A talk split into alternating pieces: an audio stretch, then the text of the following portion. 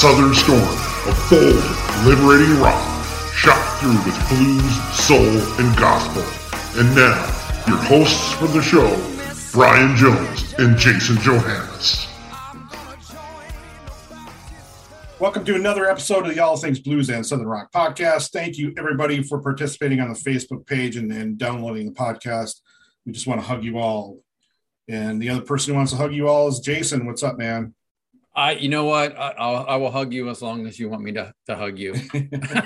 I, I'm doing great. Merry Christmas to everybody. I know this is coming out on Christmas Eve on Friday, December 24th. So Merry Christmas to everybody out there listening. And the present I want from everybody, from all of you for Christmas is please follow us on all of our social media.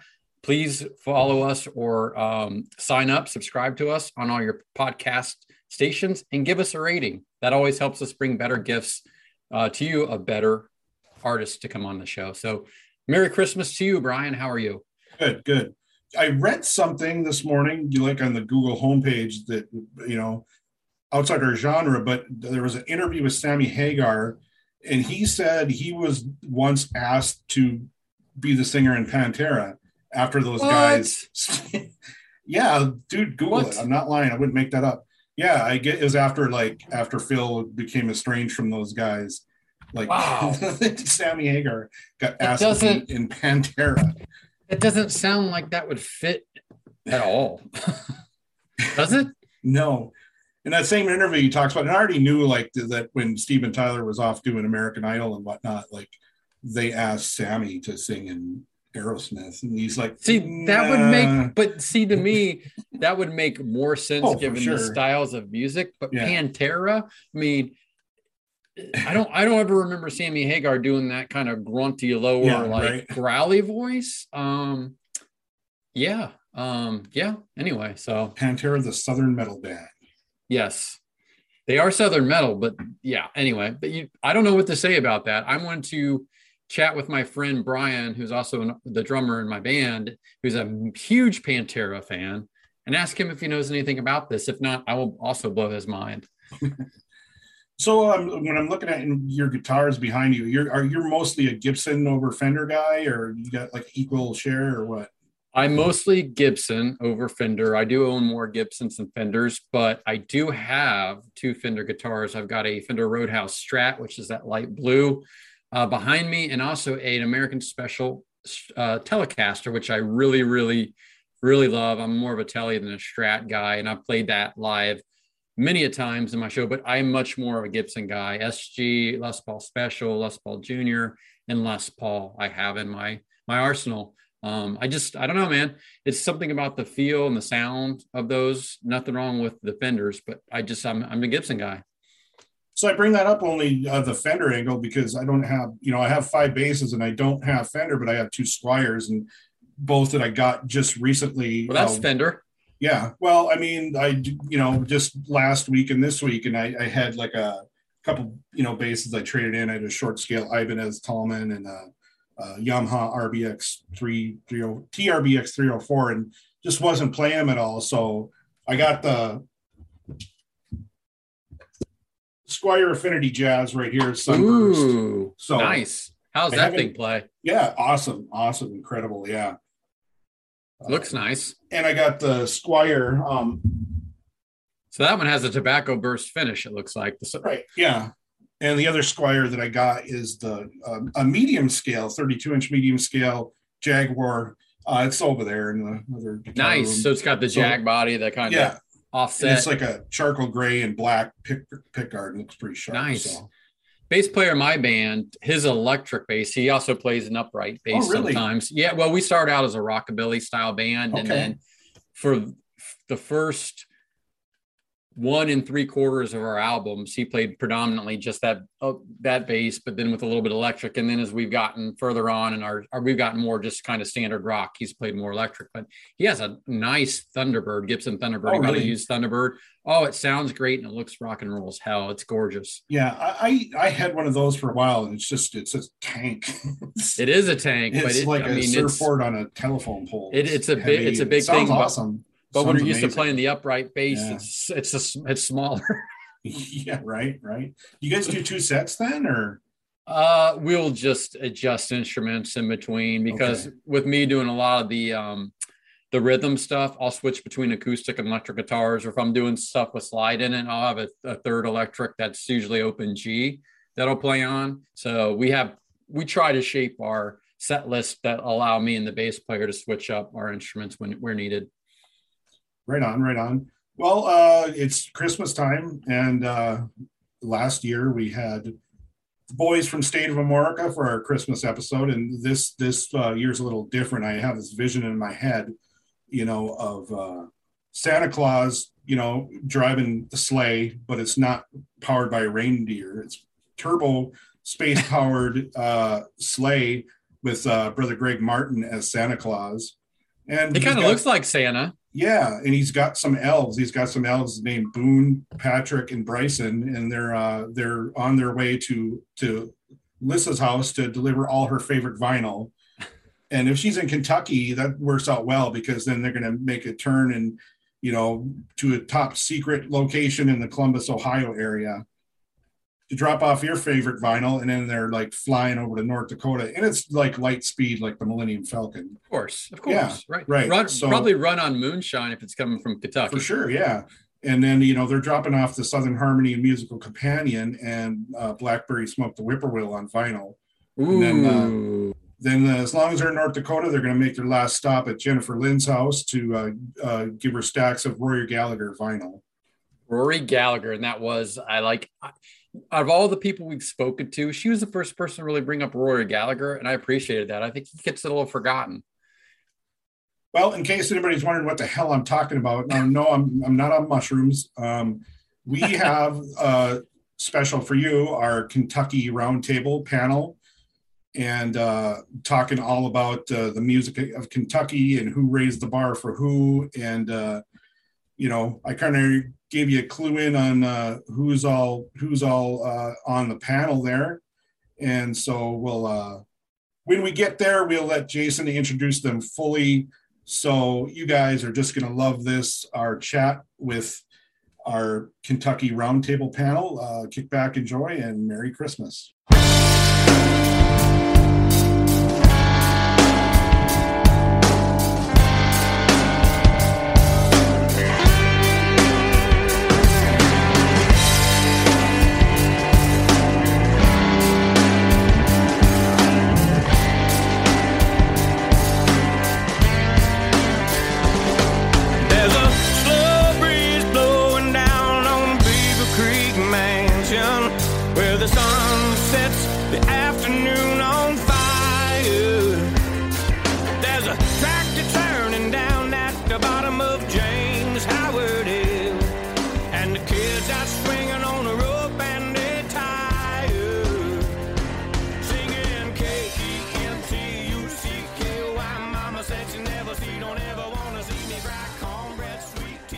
We're here for the uh, guest segment of the podcast, and I always throw it over to Jason to tell everybody who we have with us, and this might take a little longer this time. Oh my God, you're making me do all this. I'm gonna have to remember everybody's name and what they do here, Brian. Um, and we might have a couple special guests drop in outside of who we have right here, which will make it interesting. So I'm gonna go to my right and start in my right because we've got a good panel. Uh, Bryson Willoughby from Mojo Thunder from Lexington, Kentucky. How you doing, Bryson? Doing well. How are y'all? Fantastic. Returning guest, and I think official member of the All Things Blues and Southern Rock podcast, Boone Froggett from the band Otis from Southwestern Kentucky. How you doing, Boone? Hey, man. Glad to be here. We're glad to have you back again. Uh, we have Lyssa Nicole, who's from Alabama, but does a lot of music in Kentucky, and she hosts a Hillbilly Hippie Music Review. How you doing, Lyssa? Oh, you're on silent. You're on silent. She said she was happy to be here, and this is her favorite podcast outside her own. Can we hear you? Can we hear you? There you can are. Can you hear me now? Yes, we can hear you now. Okay. I said I'm doing great. How are you? But I did also say that in my head. I can read. I can read mine. Thank you. Thanks. Thank you for being here, Lisa. And then last but certainly not least, it's uh, Pat Galanis from one of our favorite bands, Southern Governor. But he's from Virginia, but he has a lot of Kentucky ties, and you're going to hear about him. How you doing, Patrick? We good. How are y'all? We are good. good. Um, we should start with the obvious uh, that this wasn't subject matter, but it is now. After how's everybody doing after the storms? How are your friends doing? Family? Is everybody okay? Um, you got anybody that you've uh, had to reach out to, or uh, is it, how is everybody doing with that? Everybody that I know is accounted for. I had a friend lose somebody in Oh, no. the tornado at work, a family member. Um, Oh, the candle Candle- factory. Yes, Oh, uh, she lost a family member there, so that was sad. But as far as my other friends and family, they're good. Just dealing with a lot of devastation and trying to come up with ways to raise money and uh, send goods. Right now, that's our main goal. Well, we're sorry to hear that, and you know our thoughts and prayers are with everybody out there. Anybody else uh, got anything? Bryson? Boone, you guys all friends, family accounted for? Man, we were very fortunate here in Glasgow because it just, you know, just 20 miles south, it it, it really hit Bowling Green hard. But but uh, everybody's cool in uh, in in our neighborhood here. Good. Bryson, you guys all good there in Lexington? I know you're a little further north of there. Yeah, yeah, it completely missed us. But uh, as far as like, you know, all the friends I have in Bowling Green, they all luckily uh, made it through. Good. And Pat, I know you're in Virginia, but you everybody, all friends and family accounted for for you. Yeah, as far as I know. Right on. So uh, Jason here is going to direct traffic, which he loves to do. Um, We've had a couple multi-panel things before, and, and Brian thought I did such such a great job. I get to do it, but again, I know most of you all in some way, shape, or form, so it ought to be pretty awesome. Lyssa Boone, guys, if anything comes across for a fundraiser or anything for Kentucky for people, please let us know. Brian and I, I'd like to produce it. You know, not produce it. We'd like to be involved, promote it, do whatever we can to help help everybody out. Okay, we've Cool. got a couple things going on right now. Um, I know there's something coming up at the Burl in Lexington. Uh, this actually that might be tomorrow, the 16th. Um, several great acts on that, and then there's some other things going on. I've shared them on Hillbilly Hippie, but I'll send them to you too. So please we'll put them on our social media. We'll mention them on here. And you know we're recording this on the 15th this episode's actually going to be out on on the 24th brian friday the 24th yep. so it'll be a little bit past that but listen anything that you have boone anything you guys hear about pass along. And we'll certainly uh, make sure our our listeners um, get to hear it. So all right. We're calling this the kentucky christmas special. Kentucky Christmas special. Why is that? Well, there is a lot of extremely good music coming out of Kentucky right now. And there is a lot of really good music that came out of Kentucky for a long time. And everybody on this podcast right now either plays in a band in Kentucky, plays in a band that has a relationship with Kentucky, or promotes and talks about music that has Kentucky artists involved with it. So first thing I want to do, and Boone, this this might go to you. I was going to save this for one of our special guests, and he maybe he'll get on. I, I can throw it back him. But really, which bit what was the really start of the Kentucky rock scene, blues rock, southern rock scene? Like when did that really start happening?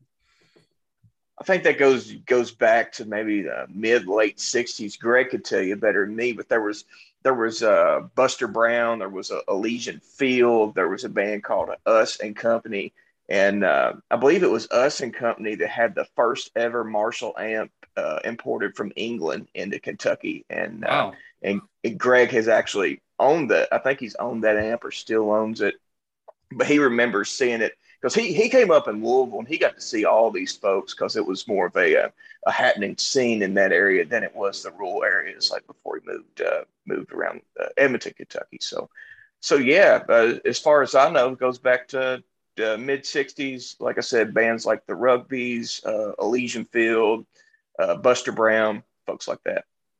And then in the 70s, we've got kind of the Itchy Brothers, the beginning of the Kentucky Headhunters, and kind of anybody else who started hitting that 70s scene that you're aware of. Exactly, and actually, you know, Bowling Green, Kentucky was a was a big tour stop. They had a place called Brandon's Tobacco Warehouse, and uh, I hear stories all the time. People saw ZZ Top there for the first time, Trapeze, uh, Rory Gallagher. You know, all the all the bands. You know, I wish I could have seen. That's pretty incredible. I mean, there's a really good, rich music history. Like Bryson, you're a Kentucky guy. Kind of when would you start? When did you start becoming familiar with some of these Kentucky bands and like the history of Kentucky music? Oh, um, obviously as a kid, like you know, we had the the Kentucky Headhunters was the first one that you know it was kind of like like bigger uh, on that scale, but um, as I got older, that's when I like you know learned about bands like Tail Dragger, um, which you know they're amazing. And then like you know here in Lexington, there's a punk band called the Yellow Belts. Um, yeah, even like just around the Lexington scene, there's like a ton of, like kind of a, a ton of those like blues rock or punk bands and all that. But uh, so that's more recently though that I kind of discovered like just how deep that like musical history is. Yeah, you're a pretty young young dude. I mean, when did you kind of learn about Black Stone Cherry? Because I know they've been another, you know, kind of go Kentucky Headhunters. I think Black Stone Cherry is one of the, you know, the next tier bands that I've come across that have been really publicly popular. I think I was made aware of Black Stone Cherry uh, with their their first album. I think I was 14 when that came out, and uh, them. And you young bastard, that makes me sad. I was uh, I was into a band called Silvertide. That's kind of a yeah, it's like yeah. A, you know lesser known. Rock. Nick Perri, yeah, yeah, yeah, amazing guitar player. Yep. Um, but anyways, but the them and Black Stone Cherry was kind of like the first like oh like you know like young rock dudes like kind of still moving it forward, and it was even better when I figured out Black Stone Cherry was from Kentucky. So with the ties to Kentucky Headhunters, obviously, right? We've got that that uh, familiar relationship with those dudes with with and Boone. What, what would that be? What is the familiar relationship with the Kentucky Headhunters there and Black Stone Cherry? Man, it's it, it's really cool. This this little area is just like a it's like a big musical family, and uh, you know the Headhunters really really changed a lot of stuff in the way people thought about country music and the music that came from Kentucky. You know, taking those uh, those old Bill Monroe classics and kind of rocking them up a little bit. And that's that's the cool thing about Kentucky is we're, we're located, you know, between between you know like the big cities like Chicago and then like the Mississippi Delta. So we got all those influences pouring in. Plus, we kind of have a have a thing of our own. So, if, I mean, if you're if you're familiar with the kind of old time music, if you listen to a Bill Monroe record, then you listen to a Robert John Robert Johnson record, you kind of realize that there's not a whole lot of difference between the two.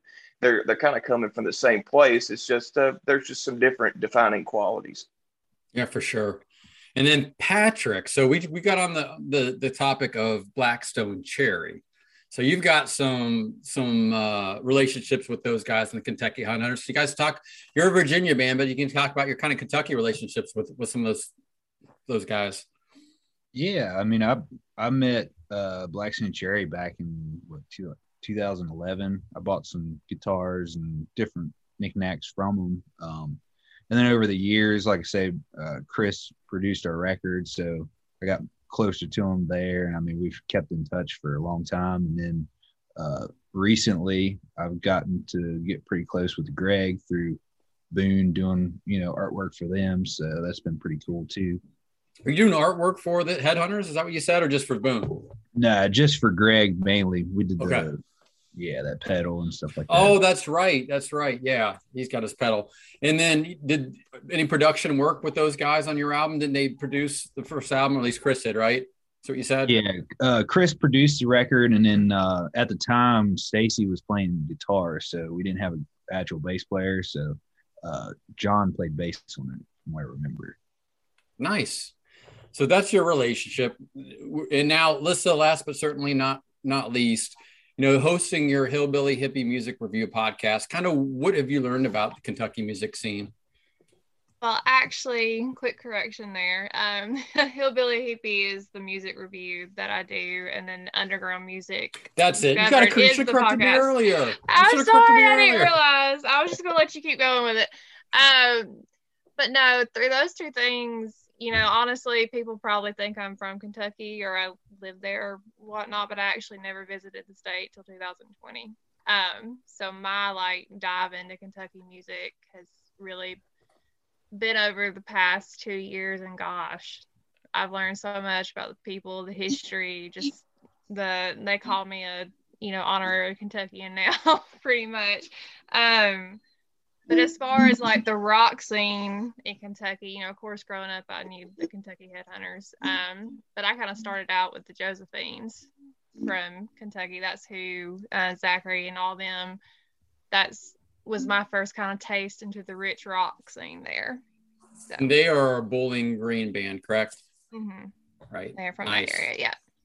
Well, it sounds like, guys, we might be having one of our special guests join us. Definitely Kentucky Kentucky music royalty. royalty. There he is.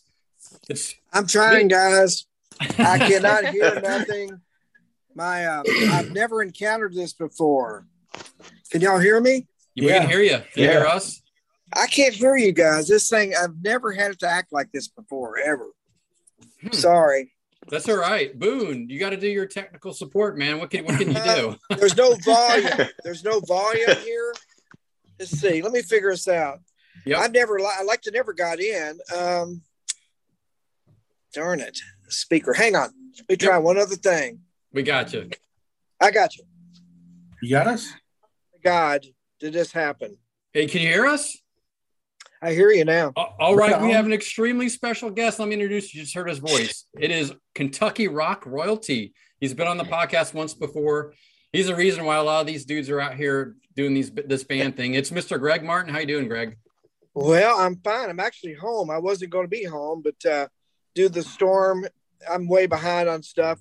Me and a fella's been cleaning the basement and uh, just working in the basement right now. Are you Hey, and your up- family and friends okay, Greg? What's that? Are, are you and your family and friends okay from the storms? Yeah, we're fine. We're we're good. We're good. Yeah, we're okay, man. Um, storms hit about 25 miles west of us. The places that did hit, it hit pretty hard. Actually, Yeah, it hit Yeah. really bad. like Yeah. Mayfield. Well, thank you for joining us, like the ghost of Christmas past, future. This is our Christmas episode, so you get you get to pick which ghost you want to be.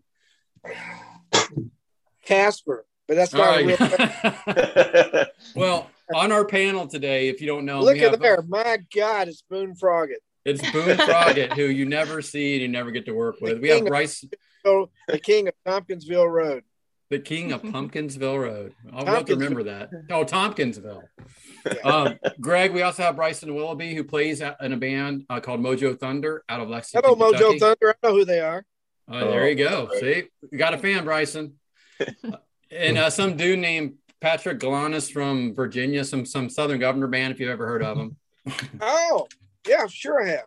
Oh, he's showing the CD. There we go. And then autograph. We got their autograph hanging up down here too. nice, yeah. Well, see, Pat, look at that, man. And we know Mojo Thunder. I've got their album too somewhere around here. And what an awesome album it is. Heck It yeah, It is. Great. Gee, is that, Bri- is that Brian? that's Brian.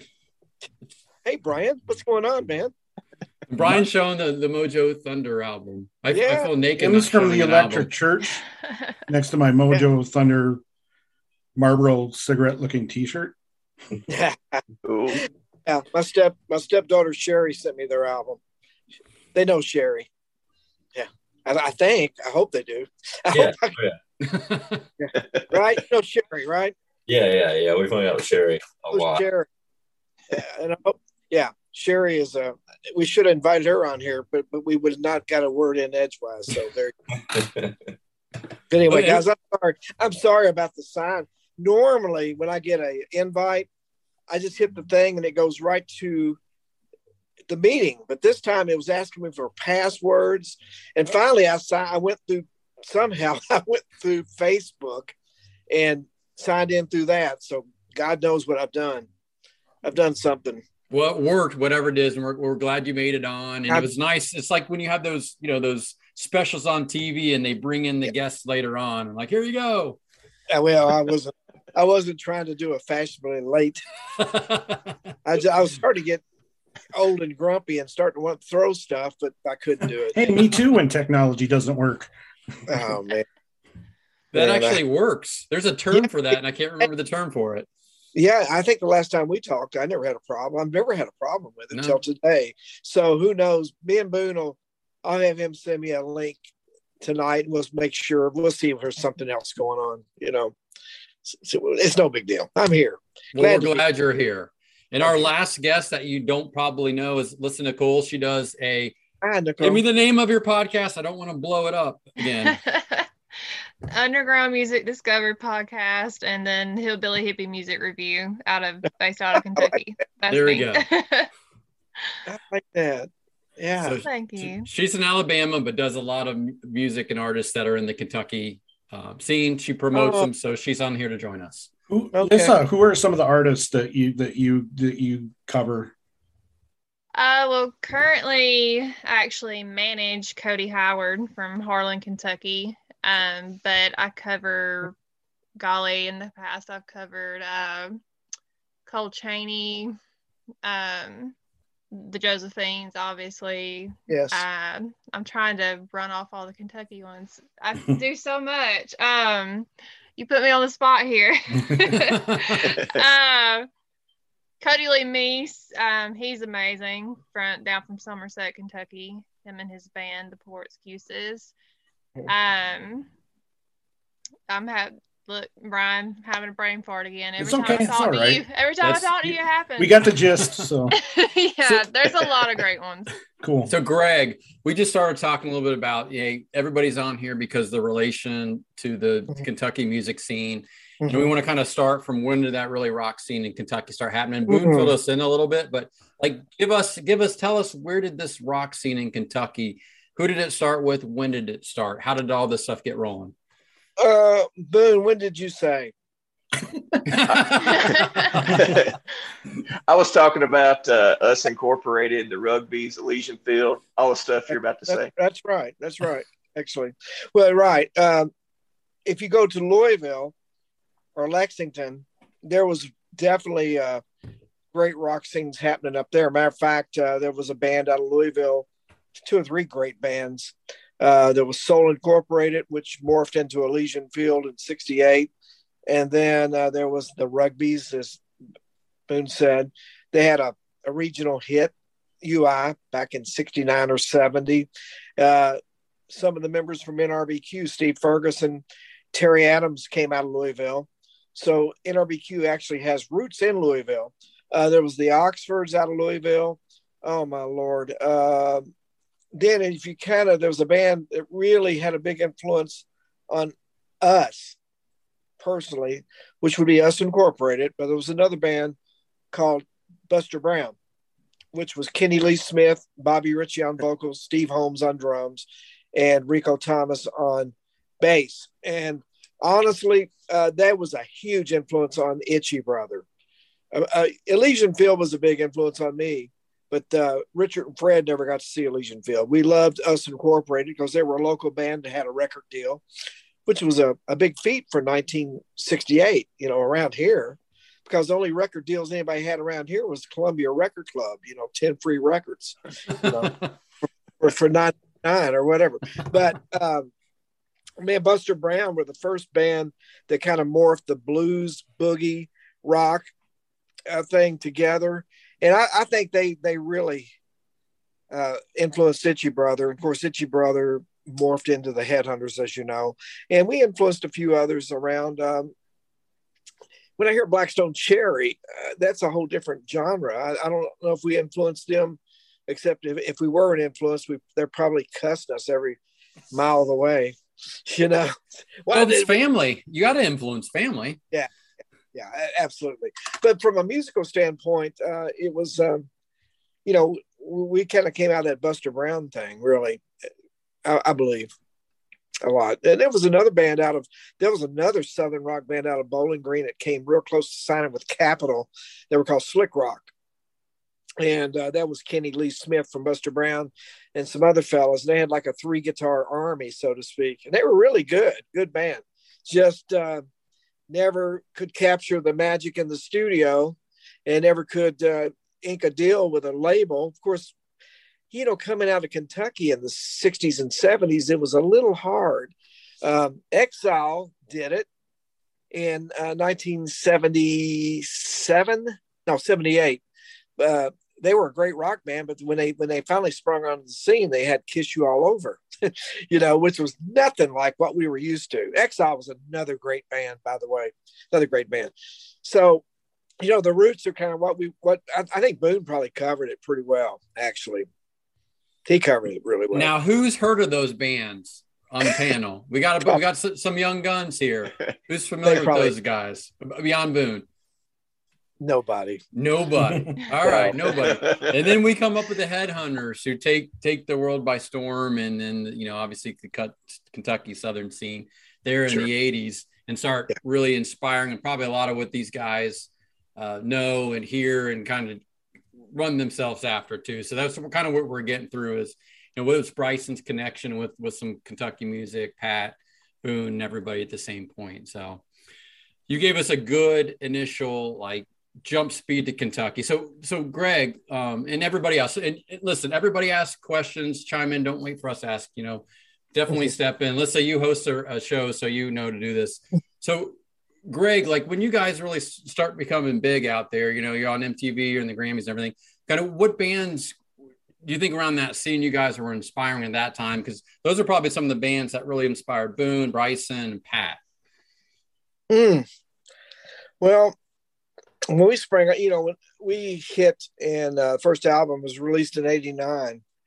I, I don't know because we were amongst a. It was we were coming out of a scene in Nashville that was quite different. What what opened the doors for us initially, I think, was the Georgia Satellites. They weren't a country band, but they influenced a lot of country. They they influenced as many country artists as anybody. You know, everybody was trying to write "Keep Your Hands to Yourself." Uh, Richard and Marty Brown and another fellow wrote a song called "I'm from the Country," that, that- and that was completely inspired by uh, the Georgia Satellites. But, well, and you got to remember, the mid '80s was a very, very interesting time. There was a lot of alternative music going on. There was a lot of, you know, the, the Athens, Georgia scene was happening. Um, that was a whole different thing. But also, Steve Earle helped kick down the door before we did. Foster and Lloyd did. Dwight Yoakam and Pete Anderson had a big thing to do with it. There was another group called the O'Kanes.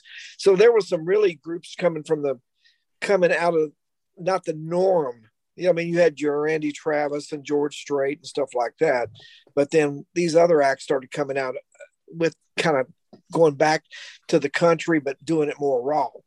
Uh, now, I don't know who we actually influenced, but Everybody on this on this show right now. well, that, that that's nice, and thank you. Uh, We appreciate that. Uh, um, I think the influences came later, you know, because we were just, uh, you know, we put our band together in '86. It was put together in '86. It was just a, uh, you know, it was just I was I was playing with a country artist by the name of Ronnie McDowell. Uh, Okay. Doug Phelps and I were, and we were kind of playing a rockabilly country thing with him, and um, we put the headhunters together so we just have some have some fun, you know, go play little places in Bowling Green, Louisville, and we we played Nashville too. So we had no idea that it was going to sign with Mercury Records and the first album would go double platinum and win a Grammy. That was never the plan. It just happened. Uh, I think th- there was just a lot of people in Nashville at the time that grew up listening to rock. They listened to blues. They listened to George Jones and they listened to Merle and Hank. And, you know, they just thought, well, these guys are just taking all these influences and making their own burgoo. And we were just, you know, we produced our own album, we financed it, and we actually sold it to Mercury. And um, it was just a happy accident. Awesome. you, way. you said some really cool stuff, particularly outside even the Kentucky scene, the stuff that was happening in like Georgia, Yeah. The Oh, Georgia yeah. satellites, and you know the alternative rock scene that was going on. I know a lot of people were influenced by early REM, you know, Black Crowes for one. Yep. So, so Brian, I'm going to throw it over to you real fast. I'm going to kind of go, around and give everybody the same question. What were some of those bands around the same time, like not just Kentucky, but like Southern music that that you sort of grabbed onto and that sort of got us to the point where we are today? You're asking me? Yeah, I'm asking you, man. This is Well, I mean, you got to talk know, on it. obviously, you know, and I've said a lot of times before, um, in the spring of 1992, a band called the Black Crowes came out with their second record, The Southern Harmony and Musical Companion. And I never got into Shake Your Moneymaker because, you know, I was still, you know, probably waist deep in, you know, the we were in Los Angeles spandex and tights. the Los Angeles metal thing. Um, and on a quick side note, there is bands like Tesla and Cinderella that kind of started making me aware of this. There's blues rock, you know, but uh, and when with Shake Your Moneymaker too, I just kind of thought, well, this is just another Georgia Satellites, but Southern Harmony and musical musical companion just it just blew the doors off everything. Mhm. and it's like all right here we, i mean it changed my life you know? Mhm. um and then from there you know uh, you know you find out what they like what they listen to. And then i'm fortunate that i have a close friend that's had been to a ton of stone shows so you know with him you know i've seen the stones now eight times and so the stones and tom petty and the heartbreakers and then uh and then there was kind of you know as the crowes went on and the lineup changed and i was still went and they were good and everything Mhm. but for some reason i got really late to the party to blackberry smoke because i didn't get into them till right before find a light came out Mhm. and then once again you just who are they listening to you know and i i don't know the precise moment when i got into the kentucky headhunters but i know it was you know um um you know from the song uh, beaver creek mansion and i'm like this is like a rock song Great like song. and, and I think, and we've talked to Greg about this before, like there was, I think, always a misconception that, well, the Kentucky Headhunters are a country band and pe- from Dumas Walker. Now, and of course, Richard pointed out to us that that's actually a blues shuffle. So you guys are a band that's, you can do country. And, and, and I know you guys have kind of been outspoken about it, you know, like you, you just now, just in December, did, did the Grand Ole Opry for the first time. And I think you guys are pretty solid about, hey, look, we're a blues band and a rock band too and that's really cool because one of the goals of this podcast is to you know to show people that and i think most people know that all music starts from the south and before i think anyway before like the big music industry stuff wasn't stuck into lanes. Where down there you know authentic country bands blues bands you know eh, would cross paths and it's all cool and everybody knows each other. And and then I think you know Southern Rock is born when Duane Allman plays you know those sessions and sessions and Muscle Shoals with with Wilson Pickett, and then it's like they say the blues had a baby, they called it rock and roll, and then I think rock and roll, uh, you know, cross germinated again with with blues, and then now you got Southern rock, what we call Southern rock, but it's such a great amalgamation of different styles. It's another thing I, I hope that we our podcast like brings people light with that. Because on the surface level, I think, you know, and not that there's anything wrong with it because people probably only think of the first grouping of Southern rock bands, you know, with like Skynyrd and, you know, Marshall Tucker and the Outlaws and, and, and all that, Charlie Daniels, you know, but we're finding all these great bands from the South, from the Southeast. And I started at some point with the podcast, I started saying all things blues and Southern rock just to, sh- to illustrate the relation of these bands. I mean, Southern Governor is heavier, but there's still the Southern rock thing going on, you know. With with uh, Mojo Thunder, I can't. It's the same thing. I can't necessarily say this is a rock and roll band. This is a blues band. This is. It's an amalgamation of things, and Otis the same way. Which brings me to another point. I, I just think that, like, we wonder who raised the bar for the Kentucky Headhunters because it seems like somebody puts out a record and the bar is so high. And then Black Stone Cherry puts out records that, you know, I love their second one. I like all their records, but I really love folklore and superstition. I really love Family Tree. Um, then Otis puts out a great record, you know, Eyes of the Sun. And then Mojo Thunder puts out a great record, Hymns from the Electric Church, you know, and the list goes on and on, you know. And of course, you know, we should mention the Georgia Thunderbolts not being from Kentucky, but Richard Young being their producer, you know, manager, mentor. Um, so yeah, just like I, that, that's and then we go back to Greg, like who raised the bar for you guys? Like, and is it a conscious thing amongst you all to go like, okay, now we have to be as good, or is it just natural? Is it like all Southern rock where it just seems like it's ingrained Um, into your genetics and your DNA? well i don't want to I, I don't want to take the stage too long but but uh i think it was just a conscious it's always been a conscious thing to try to go back and you always appreciate new artists and, and what they're doing but we've been a band that's constantly gone back uh, when people were listening to um, you know a lot of the uh, early 90s stuff man we were still going back and listening to ernest tubb and the texas troubadours and and learning about guitar slim and things like that. But i think the band that really the where the light went off and and i and i touched on this a while ago in a way but the band that really opened the doors and and made us go i think we can really do this because we tried to get a record contract uh, in 1979 80 through itchy brother and we had a, a deal working would have with swan song records as itchy brother but it was the Georgia Satellites, man. I think they opened the dad blasted door and knocked it down in a big way for us. And I think Steve Earle and the Dukes had had something to do with that as well. But now, as far as going, well, we got it. you know, you got Paul McCartney listening to, or the Beatles listening to the Beach Boys and trying to outdo Pet Sound Revolver. Yeah. I don't think we ever got into that kind of competition. Obviously, uh, the Black Crowes, I saw them open up for ZZ Top. they weren't on too many dates, but I saw one of them. Something about the beer good. sponsorship.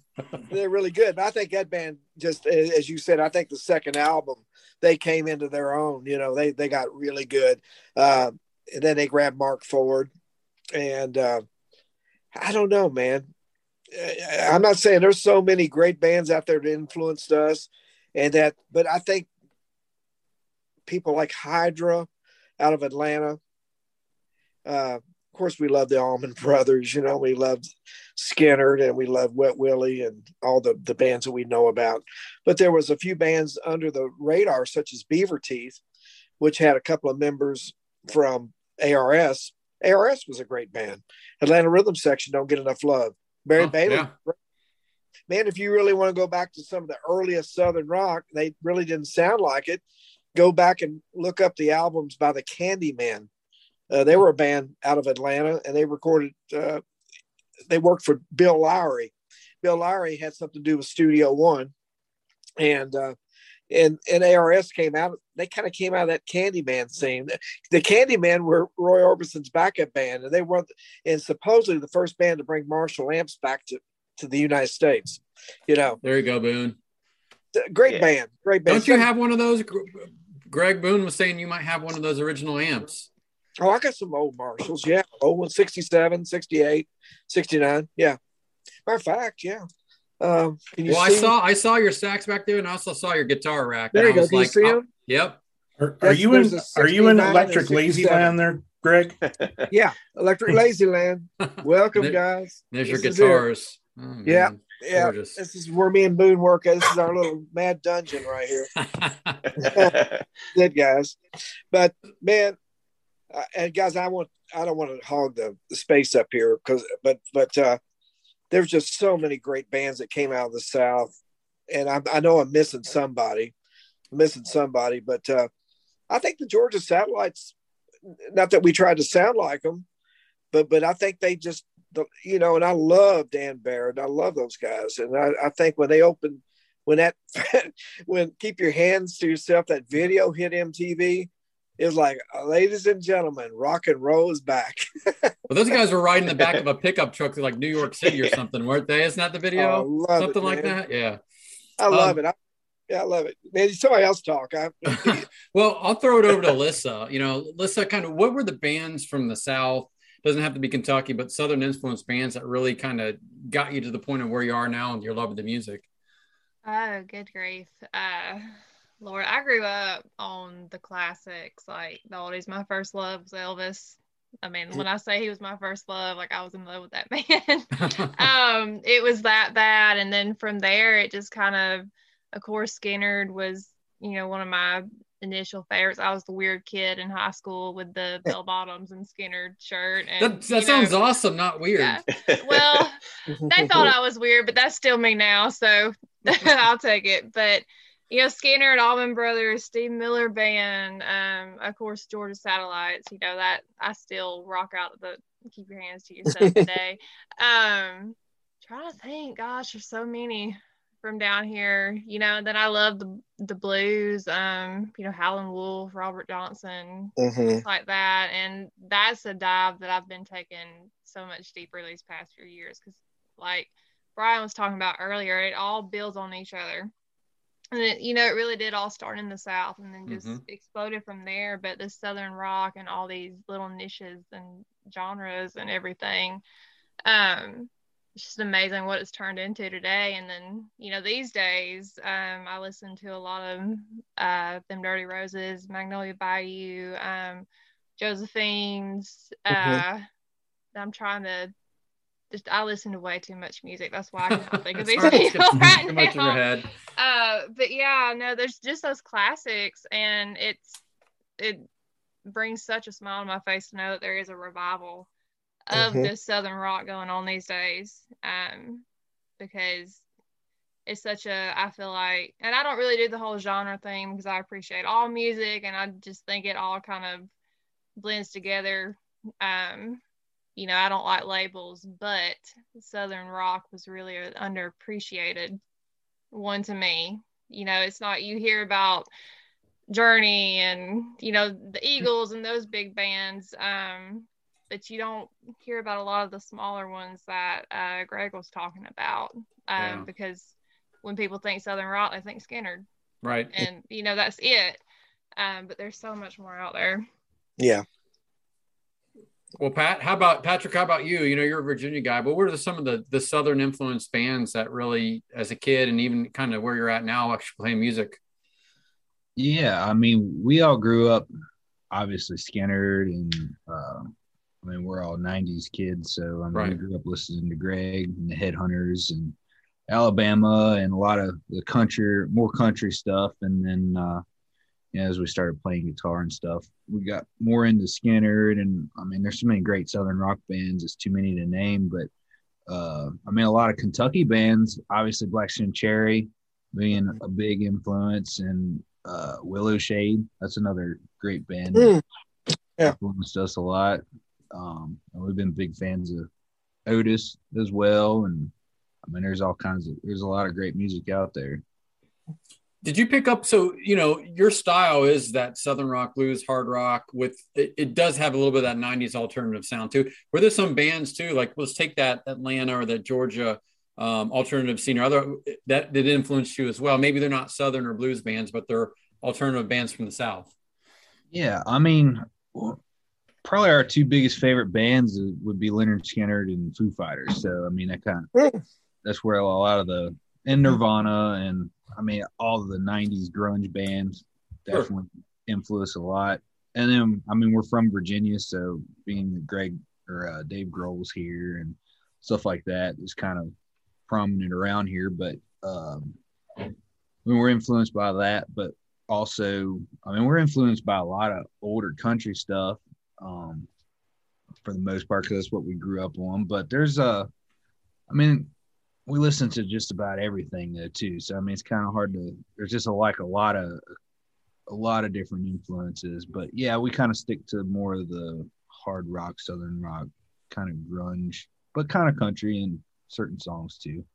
It's that that's that mix of everything a little bit as Liz was talking about. This the the music just it's it Exactly. entails so many different genres. You can't really kind of pigeonhole it into one thing. Mm-hmm. Bryson, for you though, what are some of the influences that you have from the southern rock scene, whether it's alternative, blues, country?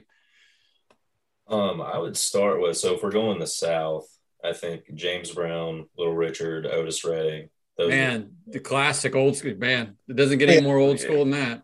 Yeah.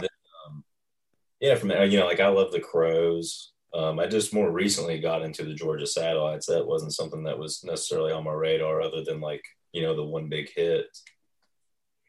But yeah, like a lot of that old like basically all the Muscle Shoals stuff and like all those Memphis recordings. I think that to me sort of is a lot of Southern rock in its infancy. Is you know it's like everyone's just kind of cranking the amps up, up a little more Mhm. and playing those sort of riffs, you know, slower or faster. Okay. Um, anything? Did you ever get like driving and crying or anything like that from, from that scene, that Atlanta scene?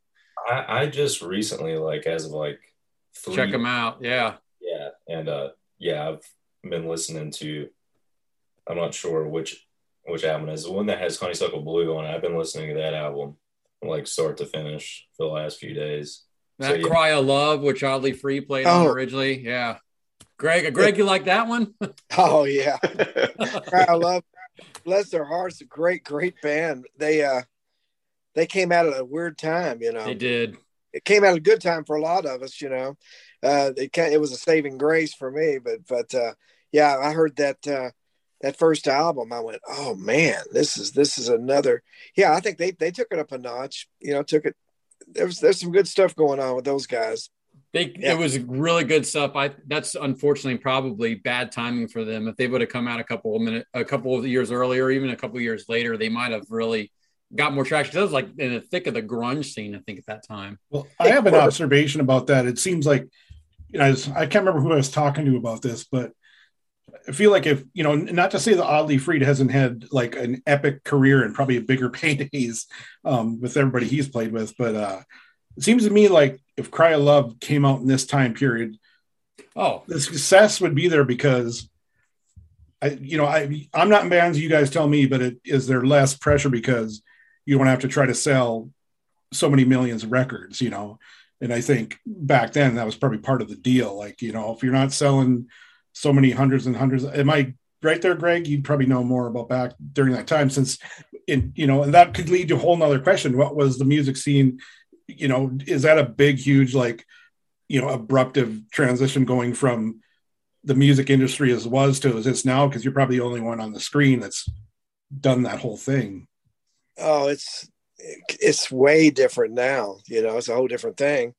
Um, when Cry Love came out, and I've got to know Audley over the years. We became buddies, and um, I think what happened with those guys, they put out uh, both albums are really good. mm-hmm. First album came out, and just blew it, blew things.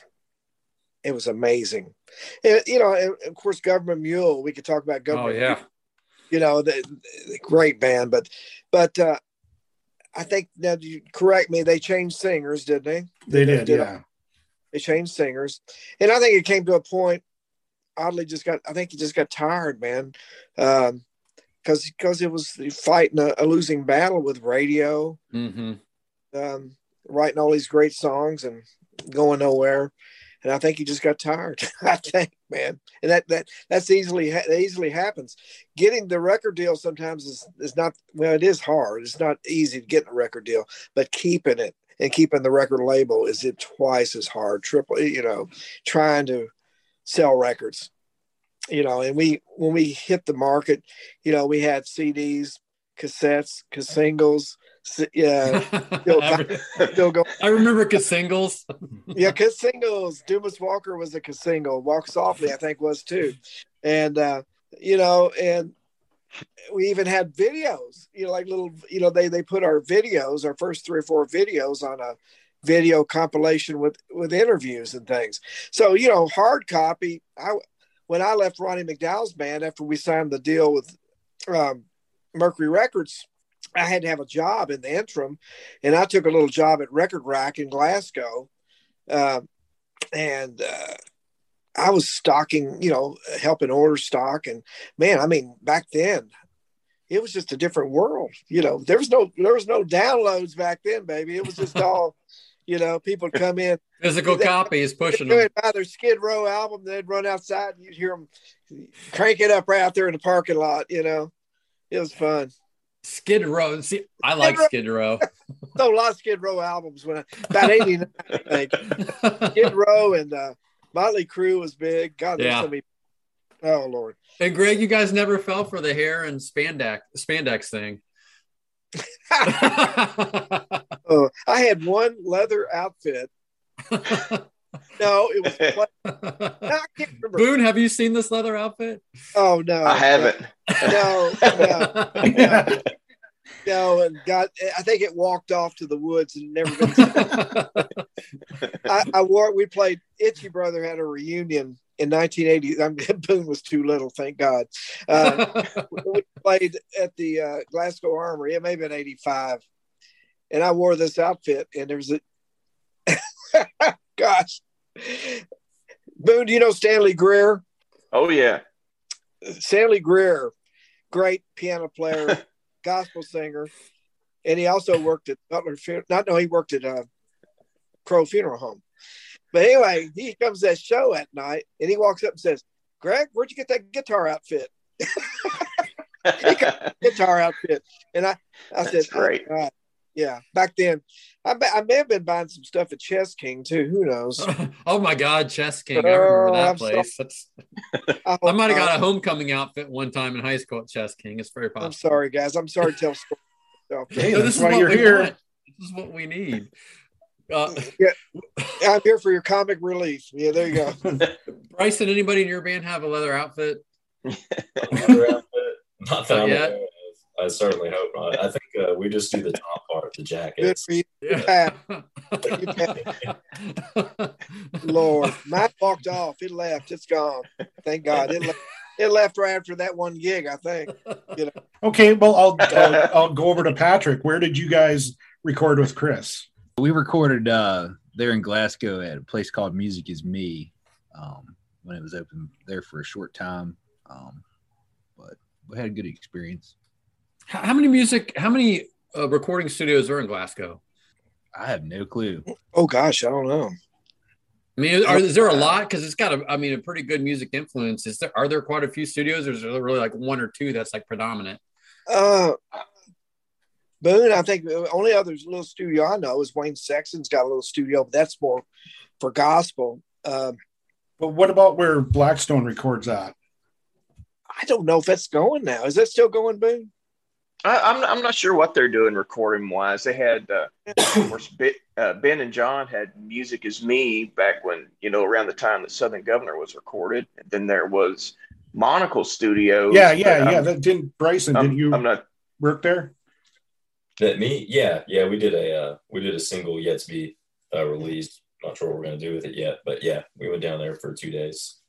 But if, if you were a rock and roll band in the area and you needed to record, you you went to David Barrick's. That was pretty much the, the only place Okay. for you to go. Got it. So there's not like there wasn't like this wealth of different places to go because it is such Oh, like a no. musical area. Okay. Yeah. Well, Boone, I, oh, go ahead, Brian. You know, we usually when we do the intro, we say we're going to raise our hands, but we didn't do that. This is a giant panel. There's no hand raising. People just Um, need to talk. Let it let chaos reign. It's all good. so a couple of things, uh, Greg. Well, first of all, you know, we we had Charlie Starr on here just a little bit ago, and Mhm. he spoke very, very, very highly of you guys, and he did an awesome impression of Richard. I laughed. did. My, I listened to that over and over and over. I Um, heard that.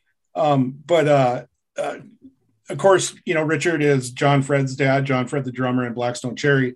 Um, so how could I was a Black Stone Cherry song and how different was it before what you guys did with it? Uh, which song? Oh, you know what? It was way different. Um, Because when Richard played it, I think it was more in a minor key. Uh, our version is, man, we pretty much rewrote that song. Yeah. I mean, just took it, it, it was nothing. We kind of took it and put it more into a, I don't know, Exile on Main Street type thing, you know? Like a Uh, blues, yeah. Yeah. yeah. I, I- their version, I, don't- I don't remember it being anything like that because I remember hearing the hearing the demo and saying, "Well, I don't really hear it for us, but if we're going to do it, I, I think I tuned the guitar to open A or whatever key it's. We haven't even played the song. Open A. What the heck? open A or open. I got to go back and learn it now. but when we we recorded, we had we just come up with another thing for it, and um, it's way different. Yeah, way different. I think wasn't that left over from uh, folklore and superstition? I, I think no- I thought I read a comment from one of the guys that that's where it came from. Right. I think it's correct. Wow. Yeah. Well, Yep. Boone, I want to know your musical Southern rock influences and blues influence that you have. Because Otis is a great band. You guys got that nice hard blues rock edge going for you. Man, my my influences, especially my Kentucky headhunter experience, is really different from from anyone else you're going to talk to because I grew up seeing them. Because uh, you know, Fred Young brought a uh, bought a tractor from my grandfather. I would see Nice. Richard. I would see Richard out in town, and you know, I knew of you know Greg's other projects he had going on.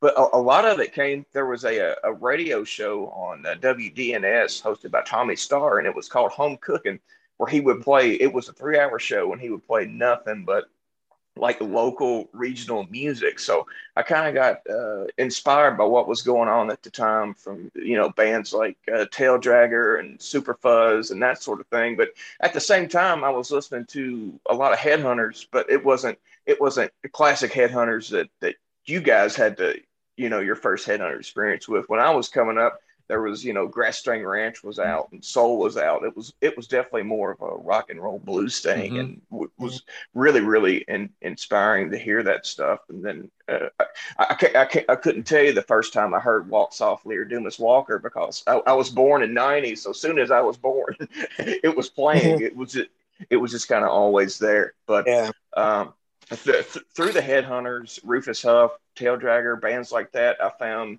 you know, I found all the great classic rock stuff like the like the Allman Brothers, and the Allman Brothers was really where it was at for me. Not not just the band itself, but the places uh, it took me from there because uh, it, just for the from the first record, your example, you're hearing, you know, you're hearing Muddy Waters, you're hearing uh, T-Bone Walker, all all these great uh, blues and soul. I mean, there's jazz and the Allman Brothers. So I was able to kind of work my way around into some into some other uh, genres from that. And uh, for me personally, I'm I'm more into the first wave of, of Southern rock, which was uh, Allman Brothers, Wet Willie, Marshall Tucker. That that whole scene that was coming out of Capricorn Records and Macon, and of course all the great all the great blues and soul stuff that uh, allowed it to happen.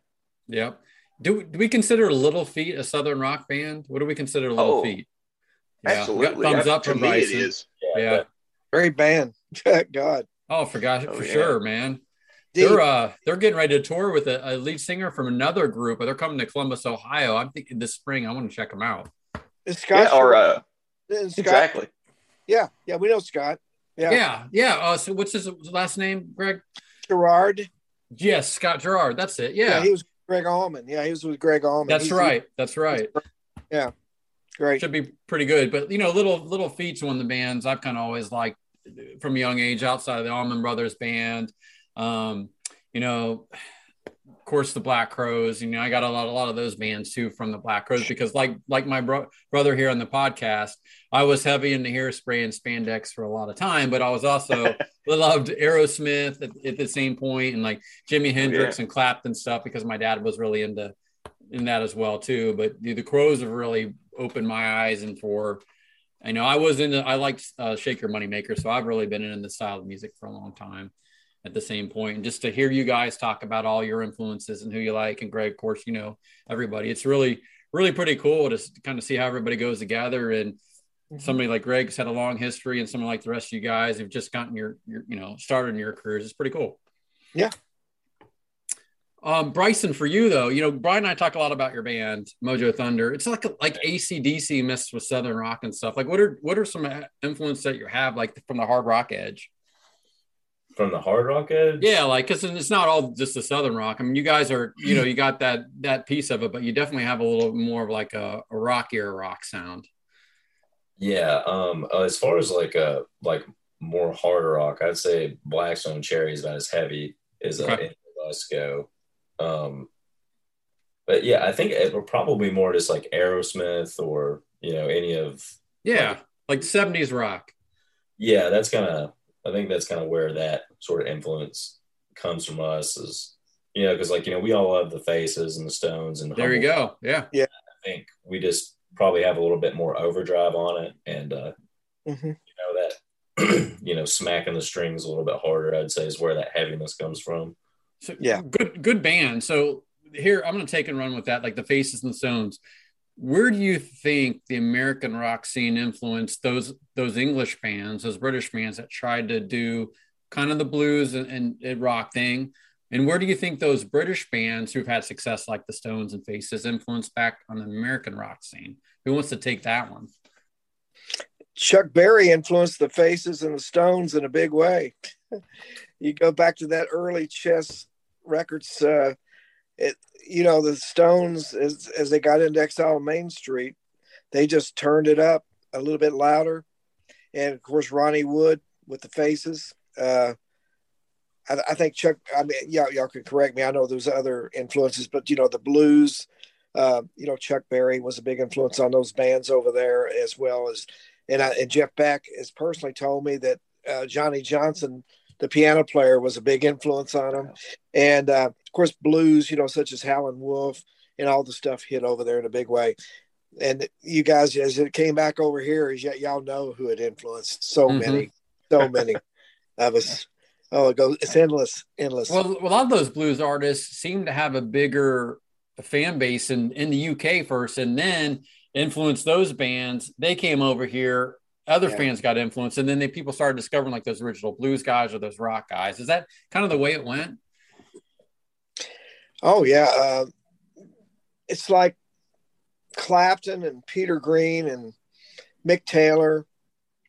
You know, they were they were picking up all these uh, the, the- over here. You know, by by the early '60s, blues was passe in a lot of markets, and uh, you, had, as far as the rock thing goes on, you, you you know in the early '60s, you had Fabian and stuff like that happening. It was a different type thing. So basically Clapton borrowed the car and he brought it back shined up just a little bit, you know. He shined it up. And, and uh, Billy Gibbons will tell you, man, Peter Green was a huge influence on him.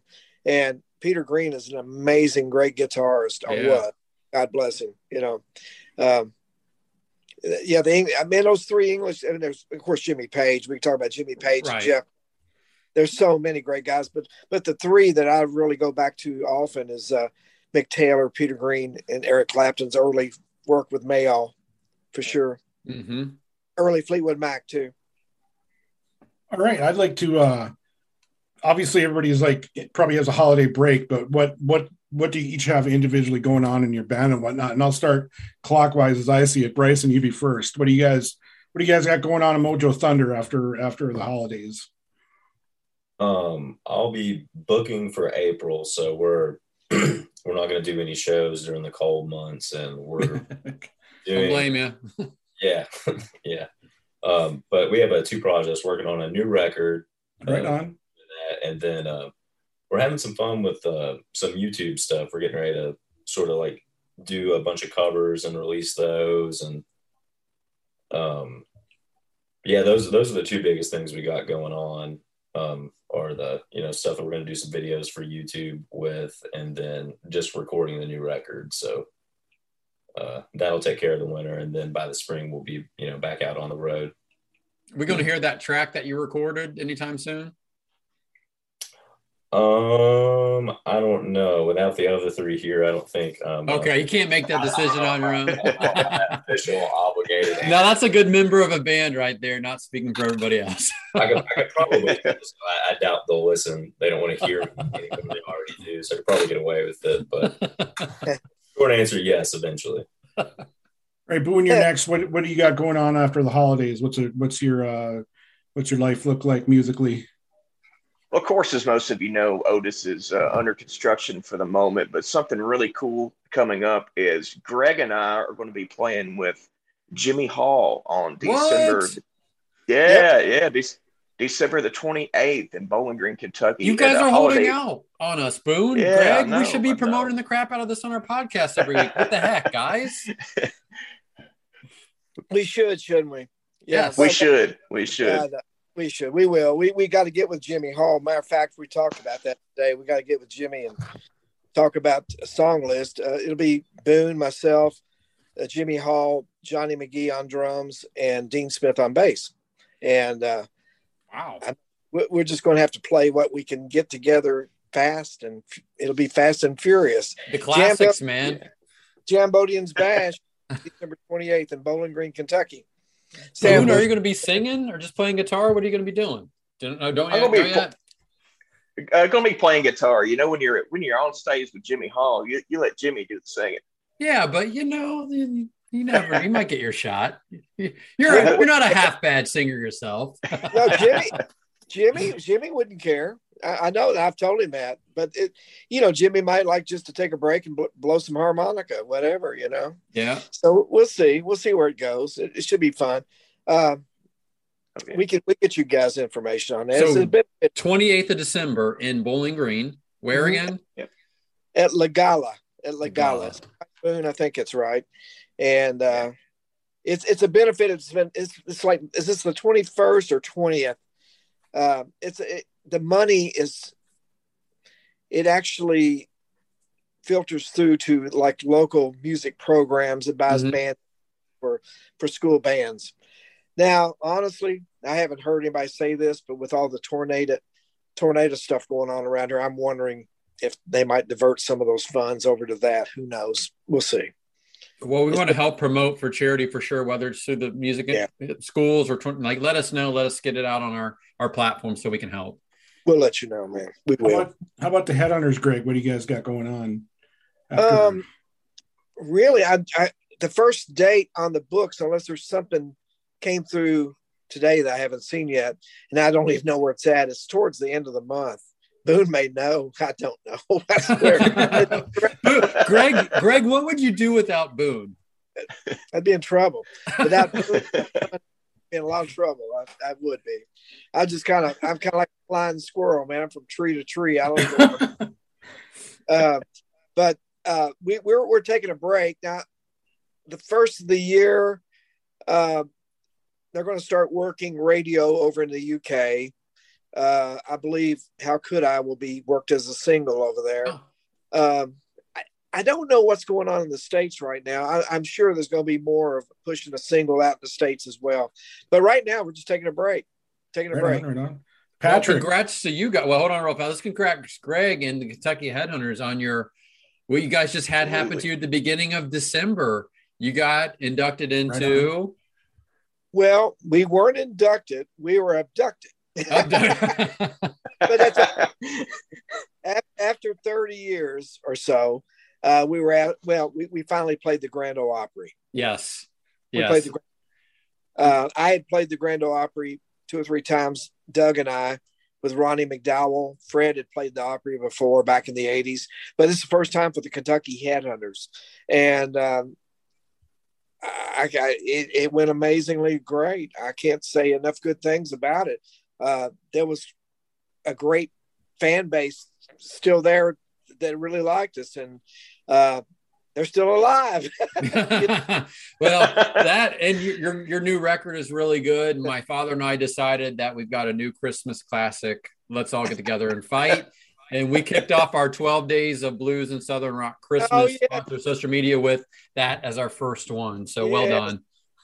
Let's all get together and fight. That's Ernest Tubb on acid. Yeah, Ah, nice. Too Patrick, many cooks in the kitchen. yeah, yeah. Too many. Patrick.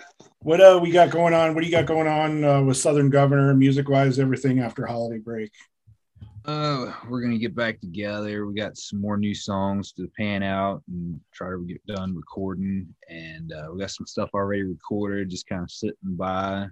Um, and then obviously try to get some more shows on the books. We want to come back to Kentucky this Mhm. year and you know get some get some stuff worked out like that. It's just kind of right now. I don't have a whole lot planned out just yet, but it's kind of in the beginning process of everything. Shooting for our new record in 22 to a full record, EPLP. What do we got? Uh, we don't have anything super set in stone just yet, but hopefully one of the two. Okay. Right on. Don't let him lie to you, boy. That they got they got some good songs in the can. There you go. Oh, working with you, how could they not be? and with them as well. Let's uh, what do we got going on? What do you got going on after holidays with the podcast, with Hillbilly Hippie Music Review? Uh, well, with Hillbilly Hippie, the only thing really right now is uh, this weekend, which will be before this airs, but I'll be in Pineville, Kentucky covering the Jingle Bells at the Bell Theater Christmas show uh, with Charles Wesley Godwin and Cole Chaney and Drayton Farley and Logan Halstead. Um, but then I'll be on break for a little while. Uh, after the new year with the podcast, we're continuing our um, Appalachian music series, our little dive into the evolution of that. Our first episode was on uh, coal mining songs, so we're gonna move more into the bluegrass territory next time. And other than that, currently just trying to get my artist uh, get his record recorded, his debut album, uh, to be rele- released in March. I've got a couple of cuts on that, so uh, that's exciting to have a few of my songs out. So Nice. that's about it. Nice. Too much going on, pretty much. Brian, Brian, I have one question for everybody that should be pretty fast if I can throw it out there. Sure. All right. I want to know everybody's favorite rock Christmas or holiday classic song. All right. Everybody's got to have one. rock and roll version. Boone, let's start with you. What do you, what's your favorite? Oh man, that's uh that's a tough one. Uh, you did so great on the Halloween episode. You got to have a Christmas classic. man, man, there's there there's so many. I guess I guess I'll I'll just I'll do a, a basic one. Uh, I guess we'll go with, go with Chuck Berry's uh, "Run Run Rudolph." That's hard to beat. Can't go wrong with that one. Can't go Yeah. wrong with that one. Uh, Greg, how about you? What what do you what's your what's your go to? Uh, man, I was thinking that very same song that Boone said, uh, "Run, Run, Rudolph." I love that. Actually, the Headhunters did a version of that uh, yes. uh, for a, uh, a Lexington charity back. Oh gosh, nineties Ace magazine. Yeah. and I don't know if it's still out there or not. Uh, you can might be able to find it somewhere. But uh, we, I love that song too. There's so many great Christmas blues and rock songs, uh, but I have to go with that. I think. All Yeah. right. Hard to beat. Hard to beat. Lyssa, what about you? You got a you got a go to holiday classic?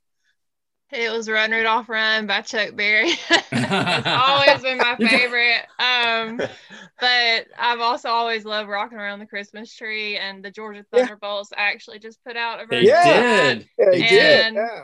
That did. may show up on our 12 days of Christmas rock countdown for the It podcast. needs It to. very it So very good. well be.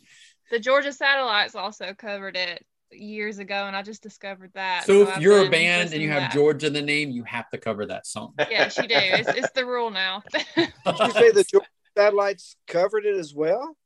Which, I'm which pretty sure I heard it. It was on Oh, a. I'm sure. a- let me let me make sure it was that one because it was on a Southern Rock Christmas album. oh, album. it could be. Yeah. Um, I had Charlie Daniels on it and everything. Sure. Um, I will get right back with you. Let me find. All right. To the internets. All right, Patrick. What do you what do you have? What's your choice? Uh, probably Run Run Rudolph. We've, we covered that. There's a version of Southern Governor playing that too. Really? I wanna hear that. I think, he- I think it's on. I want to hear SoundCloud. that. Come on. Give us a link. We'll post it on Facebook or something. All right, I'll send it to you. Uh, yeah, that one or uh, that whole Skynyrd Christmas record. Ooh, nice. Yeah, Yeah. that's a good one.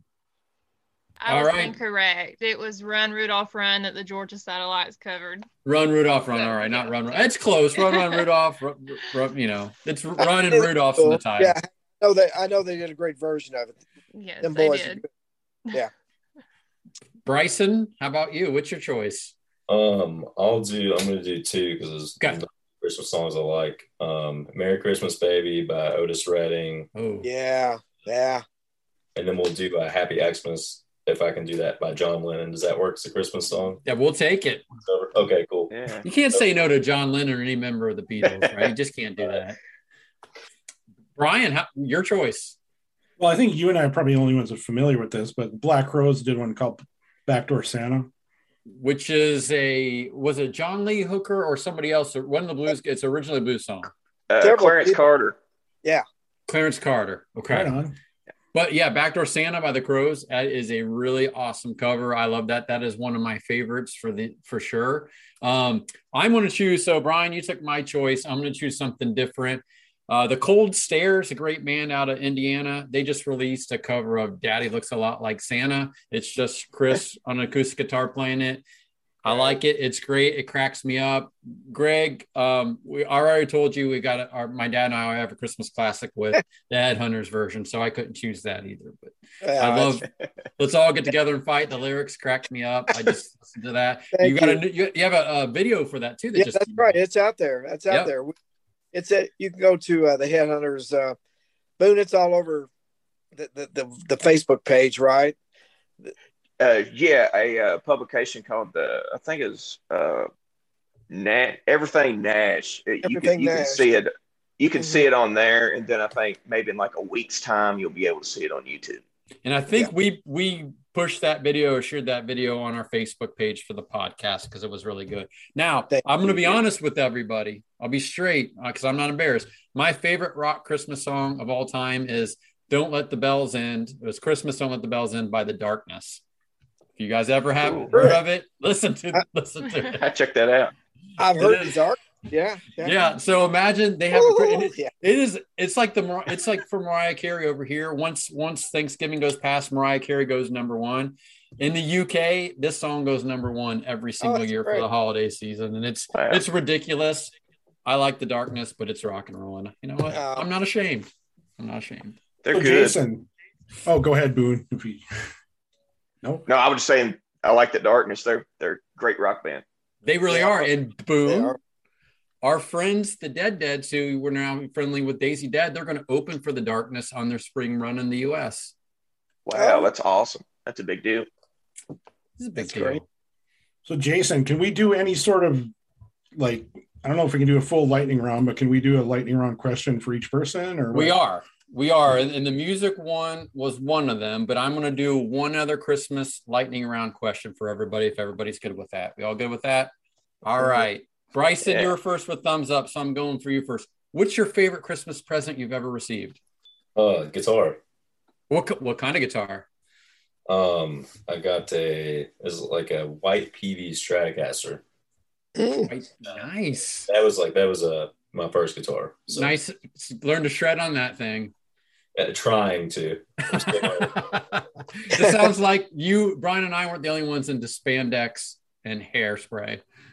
Uh, I, I, I, the spandex I probably couldn't have ever afforded. Um, maybe some hairspray here and there. Well, Zubaz are really cheap, and that's an acceptable alternative. uh, Alyssa, what, what's you? What's your favorite Christmas gift you've ever received? Oh, well, I grew up pretty poor in the foothills of Appalachia, so Christmas gifts weren't a big thing. But the year I got my first boom box, and um, I remember getting it, it's just insane that Santa brought me a boom box and I wanted, and I ran around the house at three o'clock in the morning, probably in nothing but my underwear and my mullet, screaming, "Holy cow! Holy cow!" So that is my favorite Christmas memory with my mullet flying in the wind and my boom box because that, that was the start of my music um, love, I guess. So my boom box. That would be Did it have multiple tape decks in it?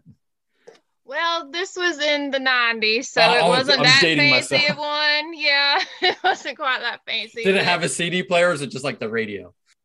And It she had the CD player, the radio, Okay. and the cassette player. So I felt like I so you could tape from CD to cassette and then put something in a car because the cars didn't have the CD player at the time. Yes. Yeah. Pretty much. Okay. right on. I was thinking like Brian, like us in the 80s, the big boom box on our shoulders Yeah. with the multiple tape decks and all that. I wasn't that cool in my spandex. I just had the mullet and the. CD player. So All right, Patrick, how, what you would give us a favorite Christmas gift? Uh, I don't know if I have a favorite. I would say probably I got a guitar. I mean, that's kind of what we started the band off of. I had this really cheap uh ebony, what was it? Esteban acoustic Esteban, guitar. yeah. It fell apart about after six minutes or six uh, months. Freaking bridge ripped off of it, but uh, until that, it was pretty cool. then then that's what got you to that that guitar is why you're on this podcast right now. Exactly. So I guess that's probably a pretty good answer. Boone. Uh, when my uh, probably when my parents discovered I was getting into blues music, my dad got me a uh, BB King box set for Christmas, and it went all the way back to like when BB just first started out, just uh, playing on radio programs, you know, all the way up to present day. So that that gave me a, a lot of homework for that year. Wow, nice. Good on your parents too. That education. Good for you. Good for them. Yeah, for sure. All right, Greg, Mr. Martin, what what do you have? Um, Christmas '68. Uh, I got a Vox Tone Bender Fuzz Tone and a Clyde McCoy Vox wah wah pedal. Ooh. And um, also that Christmas, I got Electric Ladyland by Jimi Hendrix. I got Disraeli Gears by Cream, Wheels of Fire by Cream, and I think Axis Bold as Love. I got I got those four albums. Now we came up not real with a lot of money, but I had a brother, older brother, that was very influential on me. Uh, and he actually got got a lot of that stuff for me, like like the fuzz tone and the wah wah. You know, he worked at a pawn shop, and somehow he grabbed that stuff when it came in. So, so I think that that was my favorite Christmas right there. I think uh, Christmas '67. I got a Magnus chord organ. yeah, anybody know those things up, man? Those are horrendous. and and thus your transition only to playing guitar primarily in your band, right? yeah, right. I want I wanted to play uh, "She's About a Mover" by Sir Douglas Quintet on a Magnus chord organ. I just wanted to play nah, nah, nah, nah, Look that up, man. I mean, or what, you know. Brian, same question to you. Got a favorite Christmas gift? And like, let's keep it music theme because we're all throwing music stuff out there. For sure. I mean, well, I don't know about like, like I don't remember one particular year, but as people have been talking, I've had a similar. Like my first bass guitar was in '99 or 2000, a Squier Squier Bronco short scale, which I eventually traded for an Epiphone EB-0. Um, none of that I don't have that one anymore. But um, also like when I was my brother and I were kids, maybe like late 70s, early 80s, we got a stereo, you know, and it's the you know with the cassette and the the turntable and two speakers and yeah. the, there, there was an arm thing that, that the record would drop down from, and then mm-hmm. but like like an art like the like some cassettes they open like real slow. This one you eject, it's like bam, it shake the whole like table or whatever. But yeah, you had the turbo stereo, turbo cassette. um, mine, I'll share you guys with mine. I when the Led Zeppelin box set came out, when they remastered and did everything, I was a big Led Zeppelin fan. I did not have every record though, and I remember getting my parents getting that for me, and being able to go through that Led Zeppelin catalog and just listen to everything, even on the loose release stuff, and just realizing how awesome that band was and how much influence they had. And like me as a guitar player, a crummy guitar player, but love Jimmy Page, the fact that he could play acoustic, play electric, different tunings, different styles, mm-hmm. and just sitting down for hours and listening to each uh, record in order was just great. Yeah. So I think uh, we we've wound down here, I believe. Jason, you want to make uh, any final final uh, comments here to our, all our wonderful guests. Absolutely. You know, we know everybody's busy. It's right before the holidays. Um, we appreciate everybody coming on to talk music with us and share because we're all related in one shape or form as we found out. Uh, wish all of you, your friends, your families, happy holidays, Merry Christmas, Happy New Year, stay safe. We look forward to working with you, talking with you, promoting your music, and listening to everything you guys have. And just thanks so much for being on. Thank uh, you. Yeah, thank you. Thank you. Thank I can you. pretty much mirror those comments. Uh, one thing I wanted to mention, and we don't know all the details yet, but um, well, the podcast came out, but our buddies uh, David Hudson and Ian Rice have a podcast called State of Amorica. It's all it's a Black Crowes podcast. Well, they just had Johnny Colt, the original bass player from the Black Crowes, on there, and this is his first. You know, he left the band in '97. His first post Crowes interview since then, and uh, one thing that they're working on, of course, their longtime keyboard player Ed Harsch passed a couple yes. years back, and Johnny had found out that he only has like a little wooden cross on his. He doesn't have a headstone, so Johnny oh. and and the guys in State of Amorica are, are heading up. We don't know how it's going to work details, but some sort of GoFundMe to get Eddie Harsch a proper headstone. So, but yeah, but yeah, if you listen to that that podcast is Johnny is just energetic and he just lays it all out. He doesn't really go into like any kind of like, uh, you know, slag and mud or whatever at the brothers or whatever, but just some other stuff. Good. He's an artist and is great. So we get a chance to listen to it. But yeah, Merry Christmas, everybody. I'm glad you guys all came on. Bryson from uh, Mojo Thunder, Boone Otis, Greg Martin from the Kentucky Headhunters, Patrick, Patrick from Southern Governor, Lyssa, Hillbilly Hippie Music, and from your podcast. Thank you, everybody, for being on. It's been a pleasure, and thank you so much. Thank you. Thank, thank you, guys. Well, ho, ho, ho, and Merry Christmas. How was that? Um, uh, crazy, man. Like it's just your roundtable idea was great and it was it was so cool because what you guys who are listening can't c- couldn't see is we had this big group of people but they they would sit around and just the look on their face listening to Greg talk about things. You know, we've got a lot of young artists, a lot of young people in the music industry, and Greg has been there is rock royalties, particularly Southern rock royalty, and to see everybody's expression while he's talking and just the enjoyment of them sitting back and listening to him tell stories. That's one thing I really took away from and really appreciated, Brian. I don't know if you noticed that up on your screen. You know, Lyssa mentioned that too, and she posted about that like on her page, like she was, you know, and I didn't really even think about it at the time, but she's like, I was the only female in a panel of men. And she's like, and then I was like chatting back and forth with her, which is awesome. And she goes, like, she goes, I just spent the whole time just like listening to Greg, just amazed, just listening to Greg. well, you know, there's no there's no wonder he has his own radio show because the guy knows how to have an interesting conversation. But to see these young, you know, musicians and Boone, Bryson, Pat, you know, sit there and take in what he's saying and just enjoying. And Lyssa, obviously, who's in, who does stuff with music as well. It's just, and for me and you both, but it's just one thing I just was proud of, kind of sitting back and, and watching everybody enjoyed Greg speaking. Yes, uh, uh, very, very much true, and it's just always just a treat to talk to him. Uh, he always goes Facebook Live before his Lowdown Hoedown on Monday nights, and always uh, very supportive of everyone who chimes in with a message. He just knows so much about just music in general, not even like the Southern scene or Kentucky scene. It's just this, just the stories. I mean, it's just, I mean, there's still hours worth of stuff that we need to talk to him about, Brian. You know, and of course, when we had Charlie Starr on, he, he sang high praises of those guys, and I know uh, those guys influenced Blackberry Smoke very much, and Greg just knows everybody, man. He just knows everybody. You know, he knows, uh, you know, JD Simo and he knows Audley Freed and he knows Andy Aledort. He knows all those people and all those those guys. So that's just uh, wonderful and amazing. So, and that new album is great. Again, I'm telling you, sure. Let's all get together and fight is a new Christmas classic that sure. everybody should listen to when their families are gathered around.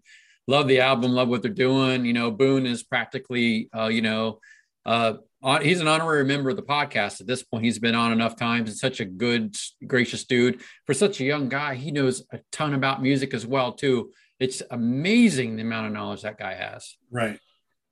And so not only did I get that's a fact, Jack, I had to get the last one on Safari from the Headhunters. So that's another good that. good album too, man. They've just had some real strong material, and I think uh, if, if all you guys are listening to right now are just thinking of those Kentucky Headhunters as a country rock band. You're wrong. Mostly blues rock, southern rock. Like, go give them another spin. I think you'll appreciate um, what you hear. Yeah, and I forgot to mention on our last episode, and you know, now that it's Christmas time and I'm showering myself with presents, you know, I got Jennifer Lynn's CD. Ooh, there it is. Georgia Thunderbolts T-shirt. So. Ooh, what nice, very nice. So Santa, Santa's done a little bit early dropping off for you right now. If I've been a good boy, I'm gonna in my stocking is going to be a Charlie Starr signature guitar slide. Wow. Mm-hmm. Well, you know, Santa has to, you know, uh, up his game because Ian Claus is starting to show him up. Ian Claus is delivering all the good to the rock and roll boys and girls across the world. Across the world, I can say because our buddy Pedro um, is getting some nice things delivered to him down in Brazil as well too. In fact, Brian, you and I sent Pedro an, an album because he won a contest with us too, and Ian Claus helped make sure it got down to him. Right on. So thank you, Ian Claus. Merry Christmas, everybody. Always remember Southern Rock is reverent, blues is blood. We'll see you next time.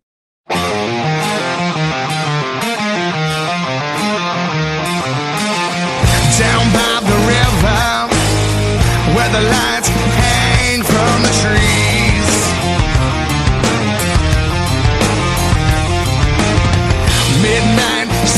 sunlight, muddy water runs between your knees.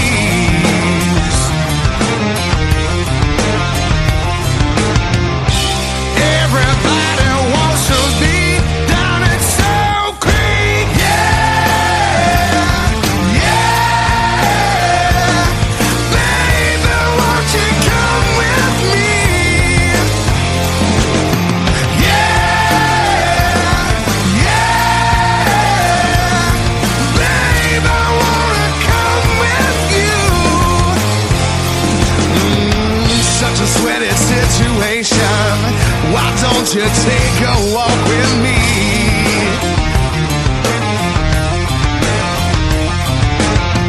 Too hot, need some cooling. You know, still wild, that show runs deep.